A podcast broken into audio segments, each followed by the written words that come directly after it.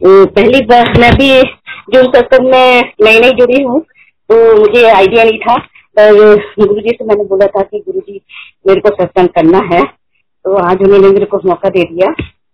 असल में गुरु जी की संगत, जय गुरु जी। गुरु जी को प्रणाम। गुरु जी की संगत को प्रणाम।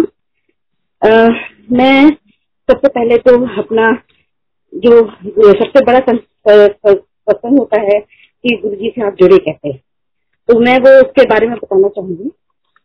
मैं थोड़ा सा पीछे जाकर मैं बोलूँगी कि 2016 से पहले, मैं 2016 में गुरु जी से जुड़ी।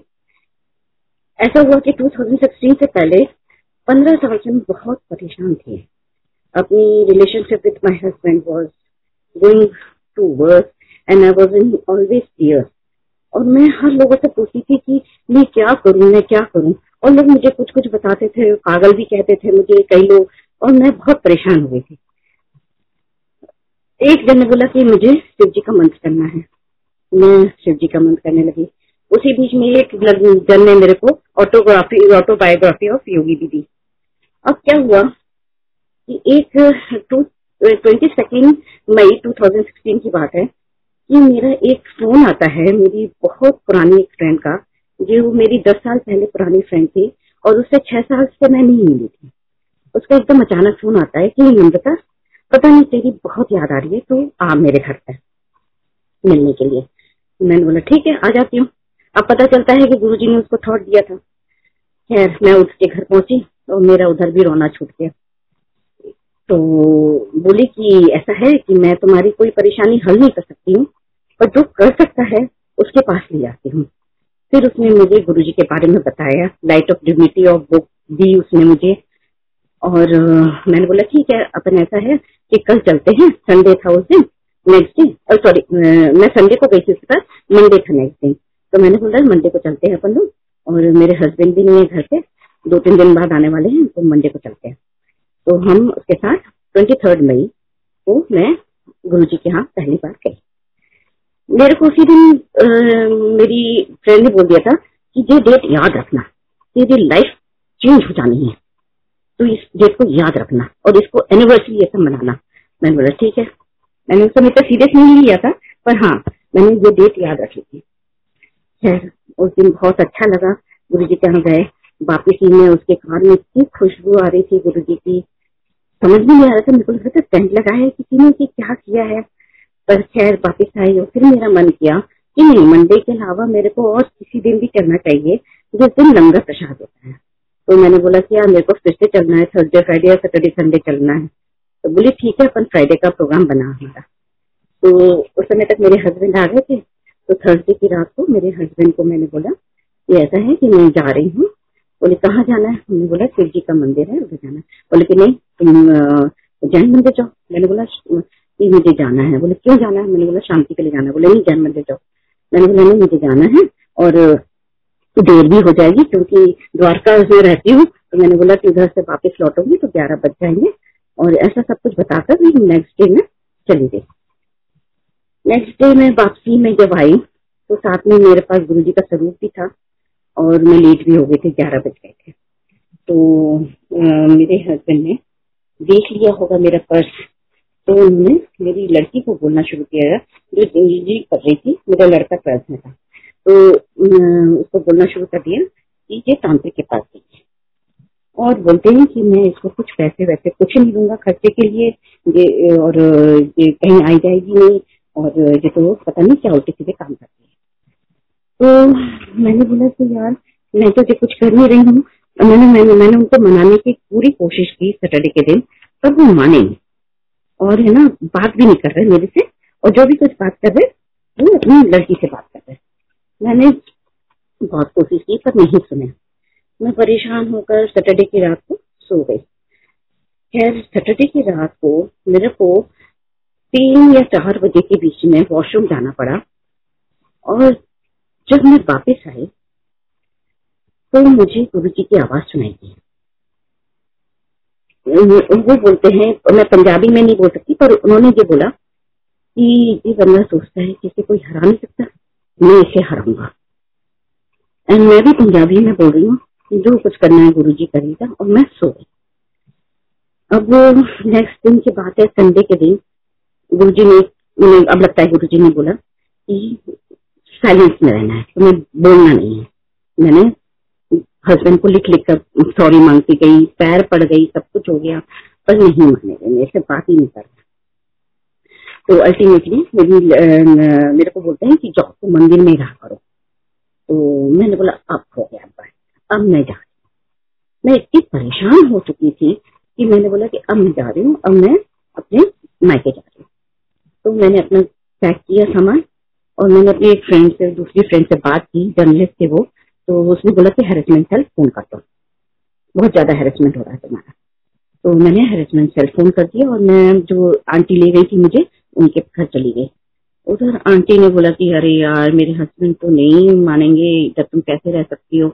तो अल्टीमेटली मैं वापस आ गई और मेरे पास थोड़े से जेवर भी थे। तो मैंने अपनी एक फ्रेंड के यहाँ जाकर मैंने अपनी सोसाइटी में ऊपर जाकर अपनी फ्रेंड को बोला कि, तुम मुझे रख लो, क्योंकि मैं अपनी बहन के यहाँ आगरा जा रही हूँ।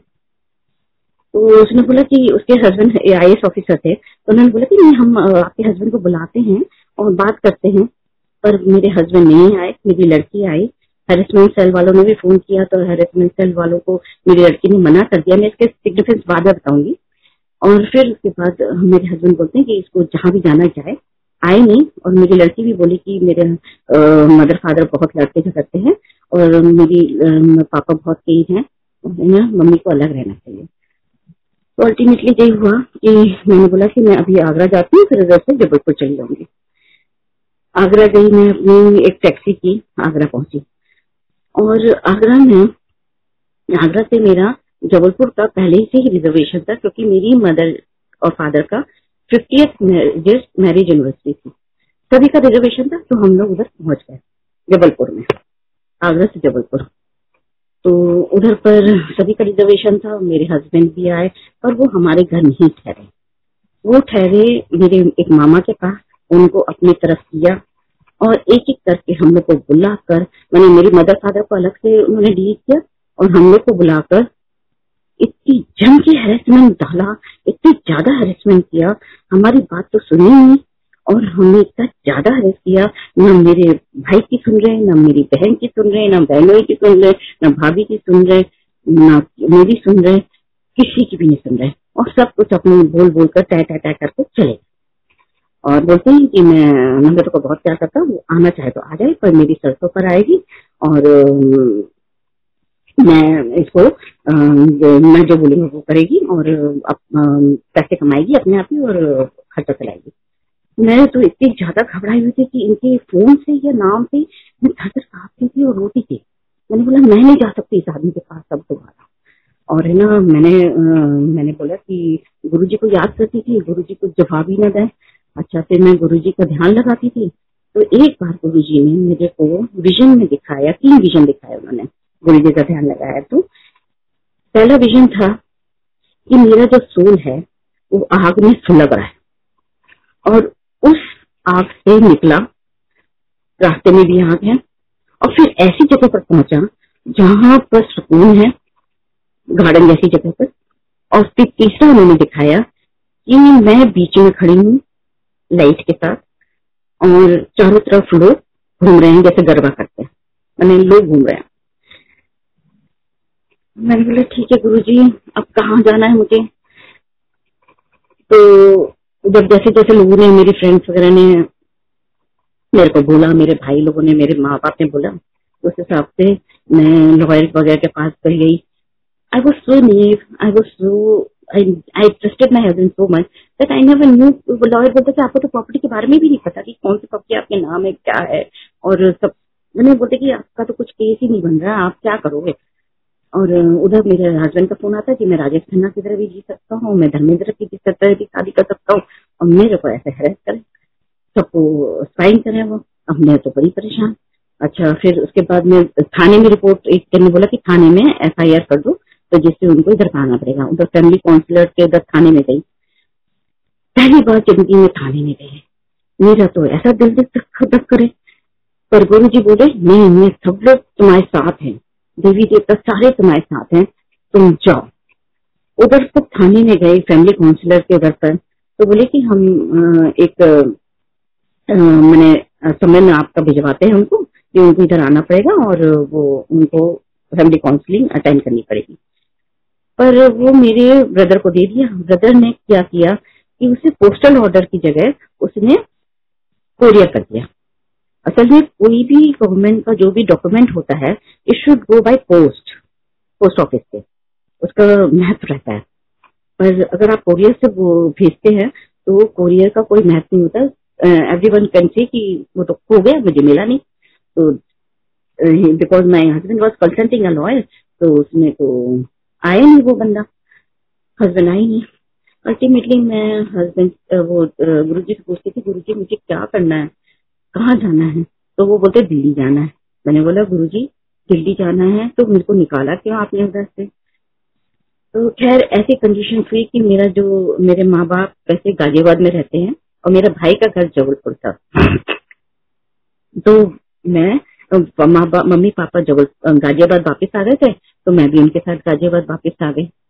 गाजियाबाद मेरे एक क्लासमेट था जो लॉयर था। तो उसमें मैंने बोला कि ऐसा है कि मुझे डाइवोर्स लेना है और तुम मेरे को कोई ऐसा लॉयर बताओ जो मेरे को डायवर्स दिलाए इधर पर गुरु जी का काम शुरू हुआ। उसने मेरे को एक लॉयर का नाम दिया उसके सीनियर का। मैं उनके पास गई। पता चला वो गुरु जी के आदमी वो गुरु जी से मिले हुए थे। उन्होंने मेरे को पापा को मेरे एडवाइस किया कि आप एक और बार जाकर हस्बैंड से मिलो। तो पापा मिले जाकर तो हस्बैंड बोले कि नहीं आ, कुछ नहीं माने ही नहीं। मेरी तो हिम्मत नहीं थी जाने की। तो मैं तो गई नहीं थी, पापा गए थे। खैर पापा वापिस आ गए। पता नहीं मेरे हस्बैंड को क्या लगा। पता नहीं कुछ इससे लगा कि उन्होंने एक फैमिली काउंसलर इंटरनेट के थ्रू नेट के थ्रू उन्होंने सबसे टॉप मोस्ट जो फैमिली काउंसलर है, उसको कॉल किया और उसको एंगेज किया कि मेरे को काउंसलिंग करनी है। तो उस बंदे का फैमिली काउंसलर का फ़ोन आता है मेरे पास। कि ऐसा है कि आपको काउंसलिंग के लिए आना है। मैंने बोला कि मैं तो नहीं आऊँगी, मेरे हस्बैंड ने आपको किया है और उन्होंने वो पैसे देंगे तो आप तो उनकी तरफ़ बोलोगे, मैं नहीं आती। बोलते कि आप किसी को तो अपनी परेशानी बोलोगे? मैंने बोला, मैंने तो परमात्मा को बोल दिया, वो वो जाने क्या जाने। तो वो बोलते हैं, ठीक है, आप ये सोचो कि परमात्मा ने मुझे भेजा है फैमिली काउंसलर बोलता है। तो मैंने एकदम पूछा, आप गुरु जी से मिलो हो? तो बोलता हाँ। मैंने वो भी गुरु जी का बनता फैमिली काउंसलर देखिए, गुरु जी कैसी प्लानिंग करते हैं। अल्टीमेटली क्या हुआ कि मैं उसके पास गई। उससे पहले मैं एक और चीज़ बताना चाहूँगी कि मैं एक और लॉयर से मिली थी जो मेरी जर्नलिस्ट फ्रेंड ने बताया था। वो करिश्मा कपूर का डायवोर्स किया था उसने। एक ही सिटिंग की थी मैंने। ठीक है ना? उसका भी सिग्निफिकेंस मैं बताऊँगी। खैर, मैं उसके पास गई। उसने बोला मेरे से फैमिली काउंसलर ने, कि ऐसा है कि ये आदमी आप मैंने आपके हस्बैंड बदमाशी कर रहे हैं। और आप, में कोई भी कमी नहीं है। आप अपना बस वज़न कम करो और कोई परेशानी नहीं है आपके साथ। आपने कुछ गलत नहीं किया है और इसको बस पैसे जमा करने दो, फिर इसकी खटिया करी करते हैं। लिटरली यू वोंट बिलीव कि चार दिन काउंसलिंग हुई और बंदा प्यार से इतना, मैंने बोलता था, मैं हंसती थी फैमिली काउंसलर हंसता था और मेरे हस्बैंड छिछिया रहे होते थे। लिटरली। ऐसा होता था। पाँचवें दिन गुरु जी ने एक थॉट दिया मुझे। अब लगता है कि मेरी एक सीनियर जैसे हौस खास में होती थी मीटिंग तो ग्रीन पार्क में मेरी एक सीनियर थी, मैं डॉक्टर हूँ तो मेरी एक सीनियर थी सुनीता आंटी। तो उनको, उनसे मिलना है। मैंने बोला, ठीक है। तो मैंने उनको फ़ोन लगाया कि, दीदी, मेरे को आपसे मिलना है मैं आपके घर के पास ही आ रही हूँ मीटिंग के लिए तो कब आऊँ? मैं शाम को आ जाऊँ क्या मीटिंग के बाद? नहीं नहीं नहीं, मेरे को शाम को कहीं जाना है। तुम सुबह तो मैंने बोला, ठीक है, मैं ग्यारह बजे पहुँच गई, दो बजे मीटिंग थी। तो उधर जाकर पता चला कि दीदी भी गुरु जी उनको चार पाँच साल हुए से जुड़े हुए हैं और उन्होंने, उनके थ्रू गुरु जी ने मुझे बोला कि ऐसा है, तुम्हारी लाइफ बर्बाद हो जानी है। हस्बैंड का कुछ नहीं बिगड़ेगा। और बच्चे भी बर्बाद हो जाएँगे, तुम वापस जाओ। मैंने उन सुमिता दीदी, सुमिता आंटी के थ्रू, उन्होंने मेरे को, अपने सीनियर के थ्रू उन्होंने बोला कि अब जाओ तुम्हारा। और जब मैं मीटिंग में पहुँची तो अल्टीमेटली ऐसा हुआ कि मेरे हस्बैंड रोहित हुए। और फैमिली काउंसलर ने भी बोला कि आप वापस जाओ। और मैं अपनी शर्तों के थ्रू वापस आई एंड यू वोंट बिलीव कौन सी डेट होगी। Seven July and next day मैं हस्बैंड को ले गई एक जुलाई को, बड़े मंदिर। मैंने बोला, देखो, कहाँ पर है तांत्रिक की दुकान? कोई है तांत्रिक की दुकान? फिर उन्होंने लंगर प्रसाद वगैरह खाया और फिर वो जुड़े नहीं है, पर हाँ वो मेरे को मना नहीं करते जाने के लिए। एक फिक्स अमाउंट पैसा दे देते हैं खर्चे के लिए और मेरे को आने जाने के लिए मना नहीं करते। छह महीने ठीक रहे, फिर से थोड़े से गड़बड़ होने लगे। अब गुरु जी देखे अब कैसे क्या करना है। शायद मेरे कर्म और कुछ बाकी हैं उनके साथ तो इसलिए हो रहा है। खैर, उसके बाद मेरे फादर मदर जुड़ गए, मेरे मामा जुड़ गए, मेरे भैया भाभी जुड़ गए, मेरी बहन, बहनों जुड़ गए, सारा परिवार गुरु जी से जुड़ गया। पर मेरे ससुराल की तरफ़ कोई नहीं जुड़ा। न मैं, मेरे बेट बच्चे जुड़े और ना मेरे क्या बोलते हैं हस्बैंड जुड़े। एक महीने बाद एक फ़र्स्ट संडे को अगस्त को गुरु जी ने मेरे को डुगरी भी बुला लिया। मेरी फ्रेंड दीपिका आंटी जिनके थ्रू मैं गई थी, वो बोलते कि डुगरी चलोगी? मैंने बोला, पता नहीं हस्बैंड जाने देंगे कि नहीं जाने? देंगे मुझे नहीं पता। बोले कि ट्राई कर, एक सीट बची है तो ट्राई करके देख ले। मैंने बोला, ठीक है। बोले कि तो मैंने बारह बजे तक दो बजे तक बताना पड़ेगा। मैंने हस्बैंड को बोला कि, ऐसा है कि मुझे जाना है आप आप अलाउ करोगे तभी बस जाऊँगी। और मैं ऐसा कहकर चली गई। बारह बजे तक इंतज़ार करती रही, कोई जवाब नहीं दिया। उन्होंने, दस बजे मैंने बोला था, बारह बजे अचानक वो बोलते हैं कि अच्छा तुम चले जाओ। कैसे जाओगी? पूछा पाछा। और अल्टीमेटली मेरे को लास्ट जो बस सीट थी, वो मेरे को मिल गई। और मैं चली गई तो अच्छा लास्ट सीट थी तो पीछे वाले की तरफ़ बैठी मैं। तो उधर पर एक कपल ऐसा था, जिसका ना बच्चे नहीं हो रहे थे। मैंने एक बच्ची थी, उसके बाद उसके हमेशा अबॉर्शन हो रहे थे। तो गुरु जी को शायद उसका कल्याण कराना था मेरे यहाँ अने हुआ कि नहीं हुआ, ये भी नहीं पता मुझे। खैर गुरु जी ने कुछ ट्रीटमेंट मेरे से लिखवाया उनके थ्रू मेरे थ्रू और पता नहीं हुआ कि नहीं कल्याण गुरु जी की मर्ज़ी है वो तो। और अच्छा डुगरी का रहा मेरा। उस समय बुलाया उन्होंने। अब वैसे तो बहुत सारे सिस्टम है मेरे पास पर एक रिसेंट का जो है गुरु जी ने एक मेरे को टेलीपैथी के थ्रू एक चीज़ समझाई है। उन्होंने नेगेटिविटी और पॉजिटिविटी के बारे में। अंकल मैं उसके बारे में बताऊँ क्या आपको? हेलो जी आंटी अगर सत्संग है और गुरु जी के मैसेज है तो बहुत बहुत अच्छी चीज़ है जो आप समझ सकेंगे कि नेगेटिव पॉजिटिविटी गुरु जी कैसे डील करते हैं उस चीज़ को और कैसे हमें पॉजिटिव बनाते हैं। मैंने उन्होंने मेरे को एक चीज़ समझाई क्योंकि मैं बड़ी परेशान थी जो नेगेटिविटी और पॉजिटिविटी ये सब चक्करों से तो उन्होंने मुझे बताया, एक चीज़ समझाई। अभी रिसेंट में, दो हफ़्ते पहले बताई उन्होंने। मुझे उन्होंने बताया कि देखो नेगेटिविटी होती है एक ब्लैक होल की तरह। ठीक है?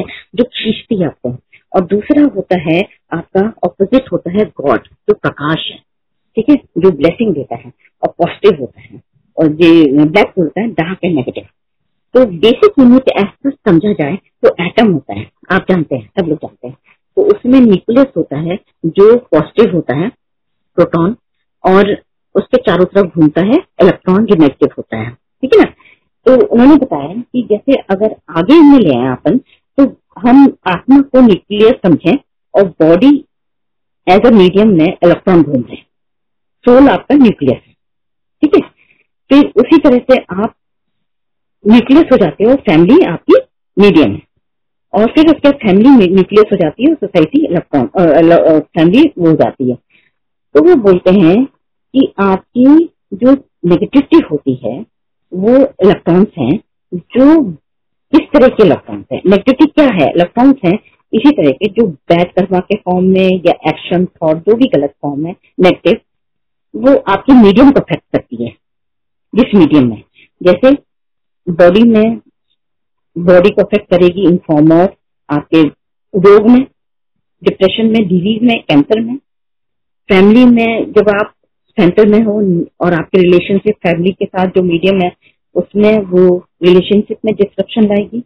सोसाइटी में अगर कर रहे हो, आप फैमिली एज ए न्यूक्लियस है और बाकी सोसाइटी आपकी है तो प्योर्स ला रही है। इसी तरह से ब्रह्मांड उन्होंने बोला है कि Guru ji is a positive source and what is how does it transmit this positivity it transmit through his presence through jal prasad langar prasad shabadvani mantra and they produce positivity in the environment.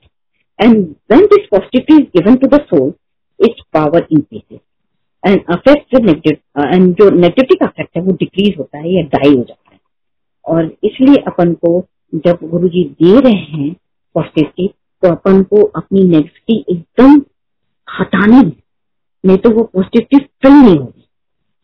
तो उन्होंने बोला है कि ज़्यादा से ज़्यादा कर्म thought action और सभी में इतना ध्यान रखो कि आप नेगेटिव ना हो, जिससे आप पॉजिटिव फील हो सके और मैं आपके जो रोग और जो क्योर्स और रिलेशनशिप इस तरीके से ठीक होते हैं। तो बाकी बाकी सत्र की बात मैं करूँगी। जय गुरु जी थैंक यू शुक्राना। गुरु जी शायद मैं कुछ समझा पाई हूँ आई डोंट नो भूल चुक, माफ़। जय गुरु जी थैंक यू गुरु जी